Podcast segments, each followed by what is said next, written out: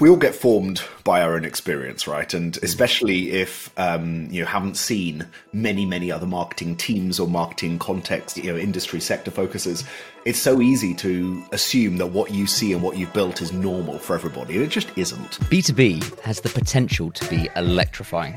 But the industry is paralysed by a culture of conservatism, scared stiff in a straitjacket of rational ideas. It's time for change. It's time to make B2B marketing visceral. Join us as we uncover and explore the truth with leading B2B marketers. This is B2B Marketing, the provocative truth.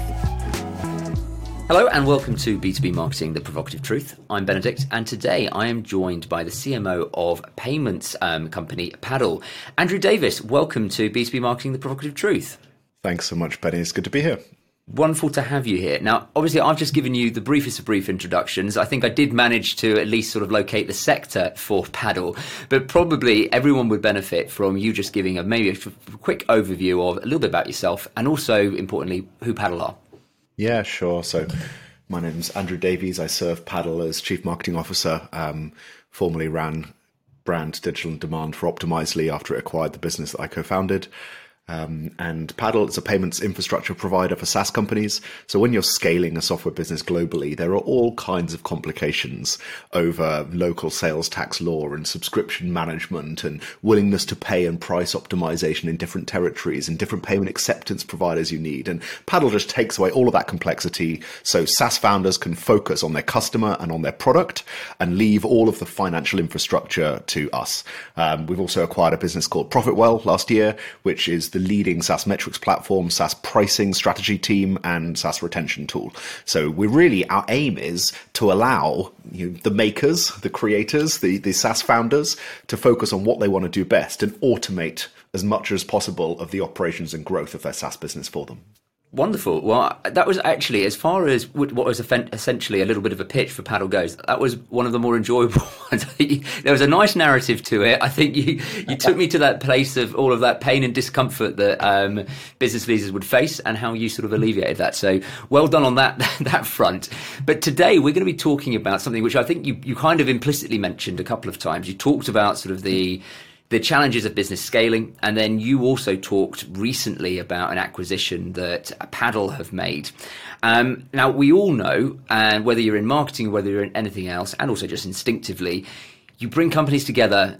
There is going to be some pain points. There's going to be some friction. There's going to be a hell of a lot of adjustment that people need to go through. Um, and what we're going to talk about today is what that looks like from a marketing perspective. And the reason why we're going to focus in on this is because to give a bit of a provocative truth, I think that not only do marketing departments struggle to establish their own identity post um, M&A, but also they fail to realize actually the really critical role that they have within the wider company of bringing companies together, making sure there is that sort of collective identity.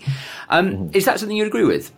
Yes, uh, acquisitions are really messy. They're really hard. Um, as, as, added context, I sold my business into a roll up. So I was sell side once and then buy side yep. four times in a year and a half at Optimizely, and then did another acquisition last year. So have been involved in a whole bunch of these over the last two and a half years, and they're always really messy, really chaotic. Uh, and I believe marketing has an important role to play. So, what do you think if, if we were to look at it? As I said, there's loads of chaos but specifically, if we're just to look at the marketing department, um, what are the key, I suppose, struggles that emerge um, when you try to smash together two marketing departments? So there's some of the obvious things. Firstly, you've got two different teams. There might be some overlap in mm. different people's roles that you've got to work out how you normalize. Um, but you know, the, the, the, it's also just the break, the makeup of those teams will be different. They'll be formed in different environments, different contexts, and uh, they'll be running in different ways. So it's the ways of working as well as just the people who are on that team. Then there's usually different tech stacks um, that you've got to work out. You know, which tool wins and how you integrate them. But I think below all of this, there's a there's a marketing philosophy that sits behind all you know well performing mm. marketing teams. And when you acquire a business, you acquire a different marketing philosophy. And you've got to really deeply understand that in order to build a unified philosophy going forwards. I think one other aspect that usually raises its head in early and mid stage um, growth acquisitions is that this is often the first time that your business now is multi product. Because mostly, mm. you know, often in the acquisitions I've been part of, it's a single product company buying another single product or multi product company. But in any scenario, suddenly your product mapping becomes much more complicated than it has done before. And the audience you're going after becomes more complicated. So that's an extra struggle that marketers have got to grapple with. And I'm interested. I mean, it, it, it, interesting that you started actually talking around sort of the, the difference in terms of marketing philosophies. Just to sort of illustrate the, the point, are you able to elaborate on what those different marketing philosophies that you've experienced when going through that process and how you both understood and then reconciled them? Yeah, absolutely. So we all get formed by our own experience, right? And especially if um, you haven't seen many, many other marketing teams or marketing contexts or marketing industry, you know, industry sector focuses, it's so easy to assume that what you see and what you've built is normal for everybody, and it just isn't.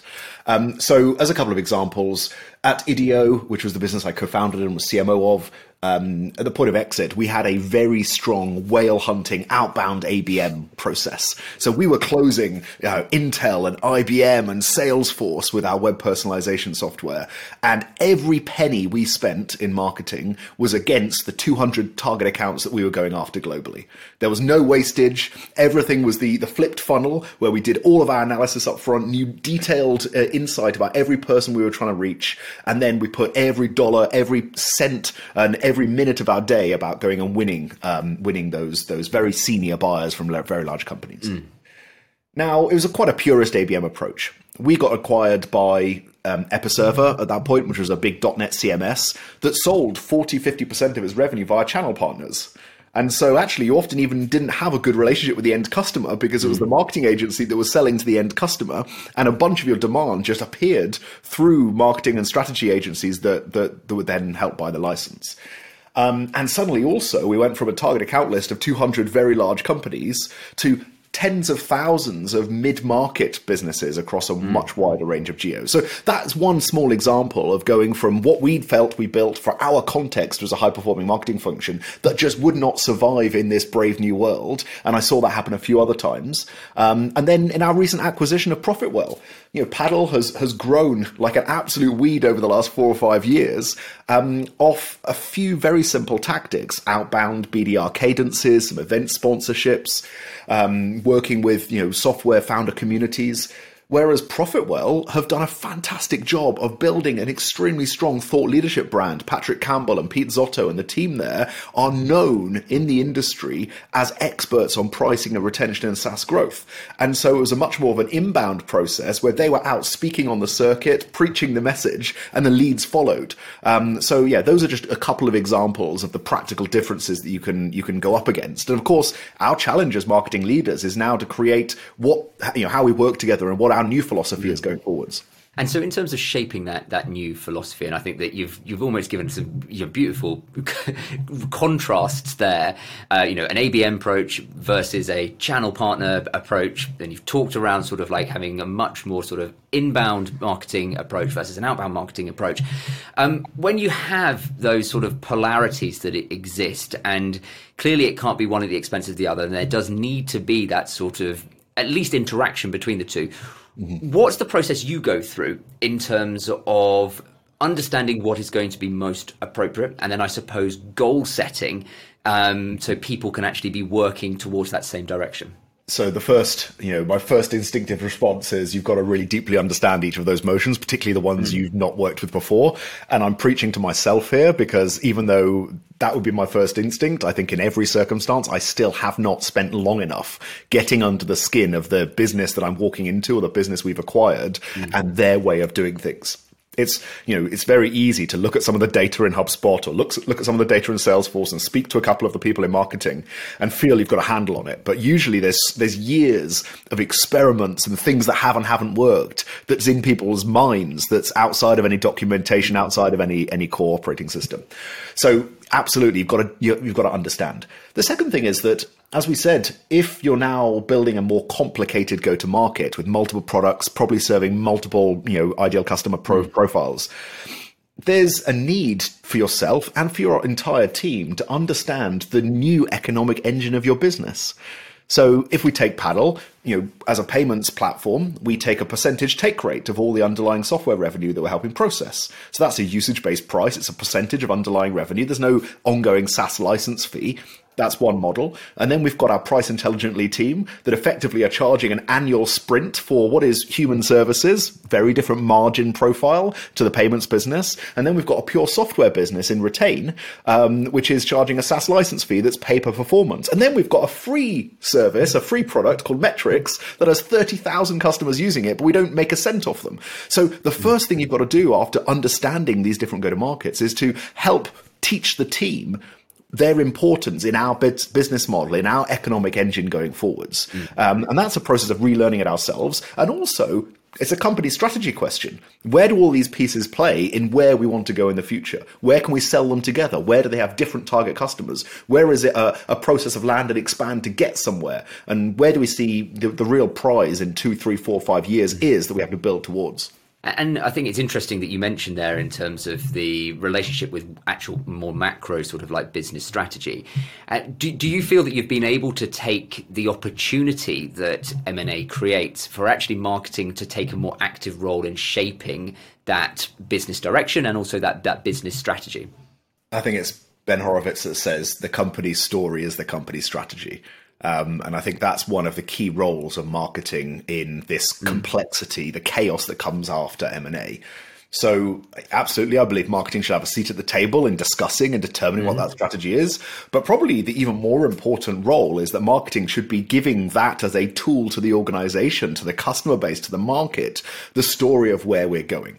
So if we just back and look at a couple of those examples again, when Idio was acquired by Episerver, Episerver was this very staid, very robust Swedish-based .NET CMS that wanted a best of breed content analytics and personalization provider because it knew that its personalization, content personalization capabilities weren't up to speed. So there's a story we could tell very easily mm-hmm. there um, about bringing this you know very robust toolkit into a more modern world then when we acquired Optimizely, Optimizely, a fantastic leader in experimentation and multivariate testing and A-B testing. And so there was a story we could tell there about how it doesn't matter how good your commerce cloud is or your content cloud is, but actually experimentation is the heartbeat of change. And if we're in an economy, in a market that survives on being resilient to change, then experimentation has to be the heart of your content engine, of your commerce engine. Um, and so those are just two examples of, of stories you've helped play out. And with the paddle and Profitwell example, you know, there were almost no capability overlaps in the acquisition. So it was very synergistic from a product perspective. But we had a very similar philosophy, which is that we don't want to just build better software for SaaS founders. We want to take away the problem that they're actually trying to solve with that software. So we call that just do it for you. So with mm-hmm. Paddle and with several of the Profitwell products, this doesn't just help you have a better report to do something yourself. It takes away the problem out of your organization. And so we had this thesis that we could help SaaS founders automatically grow and scale their businesses using our suite of tools. And we're playing that out in the market as well now. So I do believe marketing's most important role post M&A is to cast and recast and recast that compelling story that unifies the team and also the customer bases that are probably disparate from the acquisition. And, and this idea of unifying the team and unifying the company is something I want to sort of touch on in, in a second. But um, you, you talk there around that fundamentally the reason behind a, an acquisition is always to add to your capabilities. And really, if you're adding to your capabilities, you are changing or at least you are embellishing your your story. Um, so given that that is the case and actually that the story evolves with every acquisition, do you think that many companies make that mistake when they just simply subsume the brand into the master brand and they don't look at how they can give that nuance to the narrative? So I guess first thought is that, you know, I think some acquisitions don't change the story because they're just a revenue mm. acquisition or yeah. they're replacing a capability which is perhaps you know um, is redundant or it's uh, it's mm. obsolete and you want to upgrade. So there are some situations where there is no story change. But mm. um, and sometimes it's a it's an acquihire, right? We're bringing on a team to go and do something. Um, but you're right, in most situations that is the case. Um, I think it's interesting when you look at what the brand decisions are, and there's some you know some data on this. McKinsey's and others have looked at this. Um, really, you've got a couple of decisions when it comes to the brand. You either have them separate, the independent brand approach, or combined. You slam them together in some portmanteau, mm. or you create an umbrella, some brand hierarchy, or you choose an entirely new brand but the mm-hmm. most popular um, outcome is a single brand. You choose one brand over the other. I think about 40% of acquisitions, 40 or 50% of acquisitions choose that one approach over the other. And what's really interesting is that 80% of businesses that have acquired a company complete that brand transition within 18 months. Uh, and I think it's about 65% complete that transition within 12 months. And so mm. in most acquisitions I've seen, um, speed is one of the things we're optimizing for. Now, when we're talking about the story, you're right that there might be, you know, some real nuance that we have to play out in making sure we reimagine that new story and that takes time. But actually, part of storytelling is making things simple for our team, for the market, mm. for customers, for new prospects. And if we're too slow over doing that job, actually we're not benefiting from many of the financial and, uh, and social and you know economic benefits of that acquisition because we're just not moving fast enough to give clarity and simplicity to the market. So, do you think in most cases it is it is actually almost the, the rule that you should go as quick as possible in terms of getting to that new brand position. Because I think it's always really interesting that you speak to some marketers who are very much, well, I need to understand the nuance. I need to take time. I need to make the assessment, and it's a slow transition. Whereas there are some people actually on the other end of the spectrum who are almost dogmatic about it, being like, no, acquisition, bang, it's done. Um, where do you sit on that spectrum? And I appreciate there's always going to be, you know, different different cases, but at a sort of a principle, do you think actually it's better to be fast about it, better to be decisive about it? Um, yes, of course, there's some reasons and some examples where it shouldn't be the case. But yes, I, I believe that you should be fast over mm. this. I think it solves so much um, confusion for people in the business and outside of the business mm. when you're really clear over where you're going to. Um, you know, uh, uh, as an example of this, when Episerver acquired Optimizely, you know, we had this challenge, and you know, I, I was leading that project with Kirsten, the CMO, then of what what brand do we choose? Again, portmanteau, is Episerver, is Optimizely? And we had a strong thesis in the business that Episerver was not a good future facing name for that combined entity. Mm. Um, server is what we're trying to get everyone to migrate away from. And Epi is associated with a whole bunch of you know, medical terms in the US market, um, nothing to do with content management system. And yeah. so there was some inbuilt belief, but we went and did a pretty belt and braces approach of looking at the digital gravity of both of those words and those brands mm. and the content that was associated with them and the, and doing market research on how people perceived those brands. And it was very clear to us that um, if you think about the buying cycle, Episerver had incredible strength in the kind of the second half of the buying cycle, the validation, the checking, the analyst mm. relations, the community, the implementation providers, um, all the content about how you get live with it was fantastic. Whereas Optimizely was superb at the prospect story, um, and we we came to a very you know I believe you know quick um, and easy uh, decision to adopt the Optimizely brand because we felt that was much more future facing for the problems we were going to solve in the future, mm. um, rather than you know harking back to the historical excellence of the Episerver brand. So we made that decision probably within three months after acquisition and you know nine months after acquisition it had all been rebranded um, mm. which for an organization of 12 1300 people was a pretty fast pace um, but it was so essential to give the market a clear lead of where we were going and it's something that I would agree with. But if you'd have asked me or spoken to me maybe eighteen months, two years ago, I think that mm-hmm. I would have be I would have equivocated more about what the right answer was. Mm-hmm. But having gone through you know experiences both directly, but then also on behalf of, of clients, that ability to be decisive, to give that certainty Mm. Even if it's not 100% right, certainty actually 90% right is better than 0% anyway. And so I think being decisive is so, so important. Very, very much so in terms of um, being able to articulate your story to customers, but also, and you've mentioned it, being able to um, communicate to the business.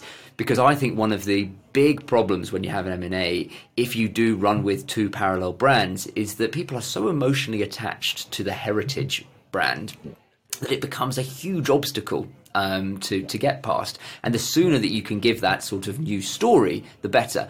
From, from your experience, like what are the key things that marketing needs to get right in terms of facilitating that sort of identity shift which needs to take place in the wider organization? So I think firstly understanding the complexity of that in most software acquisitions, the existing brands, the legacy brands run through the code base like our blood runs through our veins. Mm. And so, you know, as marketers, it's very easy to go, oh, I'll just rebrand it. We'll change the website. It's fine. But if you've got a big dev community and, you know, that there is a, there's something technical in nature in your product, which you can't just change on the front end, you know, your API calls will be referring to specific brands, specific company names, etc. Um, I think it's recognizing that it is complex and it's just not as easy as just changing changing the, the, the, front end, not as easy as changing the PowerPoint. Secondly, I think it is you know one of the best ways to approach this is to reinvigorate the existing brand as part of this, and so it can be a combination that produces a better rather than just a oh we'll take over what was there. Mm-hmm. Um, and I, I really do think that you know again um, preaching to the converted and, and, sounds really obvious, but taking the time to really truly enable everybody. Um, so why are we doing this? What, what's it going to look like? How is this going to actually show up in your day to day lives? Uh, and taking the time to do that properly because again, super easy to create a new PowerPoint template and tell everyone to use it. But when you suddenly go in and see the you know thousands or tens of thousands of slides that need redoing um, in a customer service reps environment, for example, unless you actually grapple with the chaos and grapple with the complexity there, they're not going to be on board with this massive change that gives them an operational burden and actually doesn't give them much benefit in their daily lives. So one of the things that I think central marketing needs to do in that environment is win the resource and actively resource helping people change and update how they are showing up whether it's signatures and whether it's PowerPoint templates and whether it's mm-hmm. you know the, the, general swag, making sure that they are empowered to do this rather than just making it part of their day job. Someone who's not in marketing at all to show up in a new way. Yeah, no, I absolutely agree. Absolutely agree. Well, look, it's been a really great conversation, but we can't leave, let you leave without asking our house question, as we like to put it. Um, okay. And this is a little bit of a change of gear from you know main part of the sort of conversation we've had, mm-hmm. but it's still so vitally important, especially within the context of B two B marketing. Um, yep. And I'm really, really interested. When was the last time that you saw marketing, and you know that can be marketing in the form of an advert, from piece of creative, it could even be an article, who, who knows, that made you feel it in your guts, that moved you on a deep emotional level? so, I will firstly give one very self-serving one um, to to test test the waters with you, um, and then I'm going to give you a, a, proper one because one of the things that having been through a bunch of m&a over the last few years one of my aspirations for this last acquisition was that we would be able to do exactly that. And we would take the opportunity of signaling to the market our new story. Um, so mm. early on in the acquisition i actually asked our legal counsel and got permission to put cameras inside the deal room of that acquisition and so we published an acquisition documentary behind the scenes of a $200 million acquisition that I can share with you wow. afterwards. You can share with the listeners if it's interesting. And we cut with an award winning documentary filmmaker, we cut a 20 minute documentary behind the scenes of a $200 million acquisition. And what it did was it it wasn't going through you know all the boring legal paperwork uh, and all the financial machinations. It, it hat tipped a bit of that, but it was telling the deeply personal story of a CEO acquiring another CEO's business of these two founders, Christian and Patrick. Um, and the reason we did that, the insight was that we serve SaaS founders, and in a, in a, in the in the life cycle of a software founder, they almost always they want to get acquired at some point or acquire other companies at some point. And so this mm. was a moment in time that spoke viscerally to our audience. And so why wouldn't we use that opportunity to put cameras behind the scenes and make sure that we could tell that story in a way maybe that, you know, others wouldn't be able to. Um, so, you know, that, that's a, that, that's an example, maybe self-serving of one that, uh, I, from the feedback we've got, I know has punched a few people in the gut. Well, I mean, look, I think to be honest, you, you, you backed it up with uh, there's a very sound rationale for why you did that in terms of the insight that you've just described and the sort of level of empathy and understanding that you want to show to your sort of like audience groups. It absolutely makes sense. It also, obviously, I haven't seen it yet, but it, I can definitely imagine that there would be drama. Uh, I mean, I certainly would hope that there would be drama. I'd hope that there'd be a little bit of friction. I hope there'd be a bit of disagreement that might might go on there, but maybe not. Maybe it was all extremely, extremely amicable. But uh, I think that's a great example of actually sort of brands realizing that they potentially sit on absolutely gold content um, and it's authentic as well. So absolutely, and there were there were door slams and problems and some jeopardy involved in that. Um, but you know, if we're talking about the wider gamut of marketing, not just brand, the thing that most interested me about that was um, in the following few months in our gong calls, our call recording software, we had 50 prospect calls where the prospect raised the acquisition documentary as something they'd seen really? or watched. Um, and so watching that come through into the attribution was just super interesting. Yeah, that, no, that is. Um, well, I'm looking forward to seeing it now. And, and your other one, you've so you've done your self-serving one, and you know you're wearing a, a, paddle cap and a paddle hoodie, and now you've talked about a paddle bit of creative. So, watch something from the, the wider world. oh, wonderful, wonderful. Cool. So, Benny, let me give you let me let me give you two other um, ones that, that punched me in the gut. Uh, one in a negative way, one in a positive way. So, there's one that you'll have definitely seen, which is uh, I think it was EDS, the HP company, um, which was cat herders. Now, this is an ancient video that's been around for ages. Um, I think you can just probably find it on YouTube. YouTube, yeah. and it punched me in the gut because um, you know you remember it. There's a bunch of cowboys herding cats in the outback, um, and it was it was a pretty um, uh, visceral retelling of some of our office uh, issues, politics, how we how eternal internal alignment and internal yeah. marketing sometimes goes. So that's one that that really resonated with me in terms of they had a core insight that they were trying to tell, mm. and they told it in a really really creative way. Um, and then it, it's, it's, an oldie, but it's a goodie, as they say. So it is, it is. Uh, uh, and then a slightly newer one, which I really struggled with. And I knew at least one person at the team behind the agency, and I knew a couple of people at the vendor. But Thunderhead, which was a cross channel marketing platform, or is a cross channel marketing platform, they came out several years ago with a, a Viking ad where they had this this Nordic gentleman, very you know um, beefy in in in Viking gear, who would storm into a car showroom and um, and and basically was trying to tell the story of personalization. But in one of the cuts that they then quickly edited, um, the the process of uh, feeding customer data for the purposes of this automotive recommendation were, you know, the the the, the sales rep, I think, uh, you know, sucking from the nipple of this Viking who had stormed into the stormed into the car showroom to give this cross-channel marketing data, and um, it was utterly bizarre. And it was one of those incredibly well produced social video and then across YouTube ads, which, uh, as a marketer in the marketing space, I totally didn't understand what it was doing, what it was trying to do. Um, felt extremely cringy, but I hope they achieved their their objectives. Uh, wow, yeah. I mean, as I haven't seen it, hearing that description, I think that it's even more difficult to work out what the the suckling metaphor would be within this this particular context. But I mean, it sounds memorable. It certainly sounds memorable, which is, I suppose, I half the battle. If we're being generous, yeah. if we're being really generous. I think, well, that was a, that was a fantastic, um, I think, but slightly unexpected um, sort of tangent that we went off at the end. But I'm very very pleased that we did. Uh, but I also, uh, you know, going back to I think probably more sort of like serious issues, which was it was around what we are talking about, uh, how marketing deals with sort of post M and A. Um, a really really fascinating conversation. So thank you very much for that. And I think that one of the big things which really, really stood out for me, which I know that we, we talked about uh, in the beginning, sorry, in the middle of the, the, the podcast, is that importance of being decisive. Now, actually being decisive is probably more important than being right, but certainly if you think about the clarity that you need to communicate to your external audience, um, being decisive is important, but arguably it's even more important when it comes to your internal audience and actually the change management that needs to go on because I don't have the stats for this so I'm probably just making it up. But I would imagine a lot of M&As fail because the internal change doesn't happen in the way that it does. Um, so giving that sort of clarity giving that focus and understanding how you can take people um, towards that is absolutely key.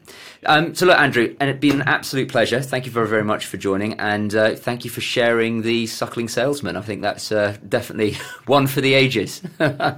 no worries at all. Thanks for your time, Benny. B2B Marketing The Provocative Truth is brought to you by Alan Agency.